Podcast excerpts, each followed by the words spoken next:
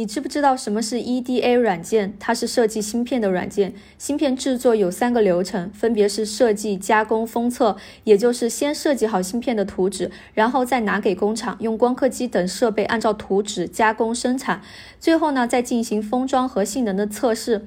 EDA 软件就是设计这个环节必不可少的工具，它跟光刻机一样，技术难度极高。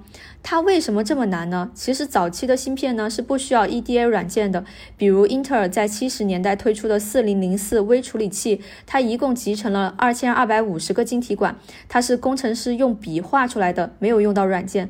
但是呢，现在的芯片动不动就集成了几十亿、上百亿个晶体管，用手画根本就是不可能的，必须要用到软件。这个软件在设计的时候，不仅不能出一点错，还要考虑到各种物理规律的限制，比如说电磁学、热。学量子力学等等的算法要足够先进才行。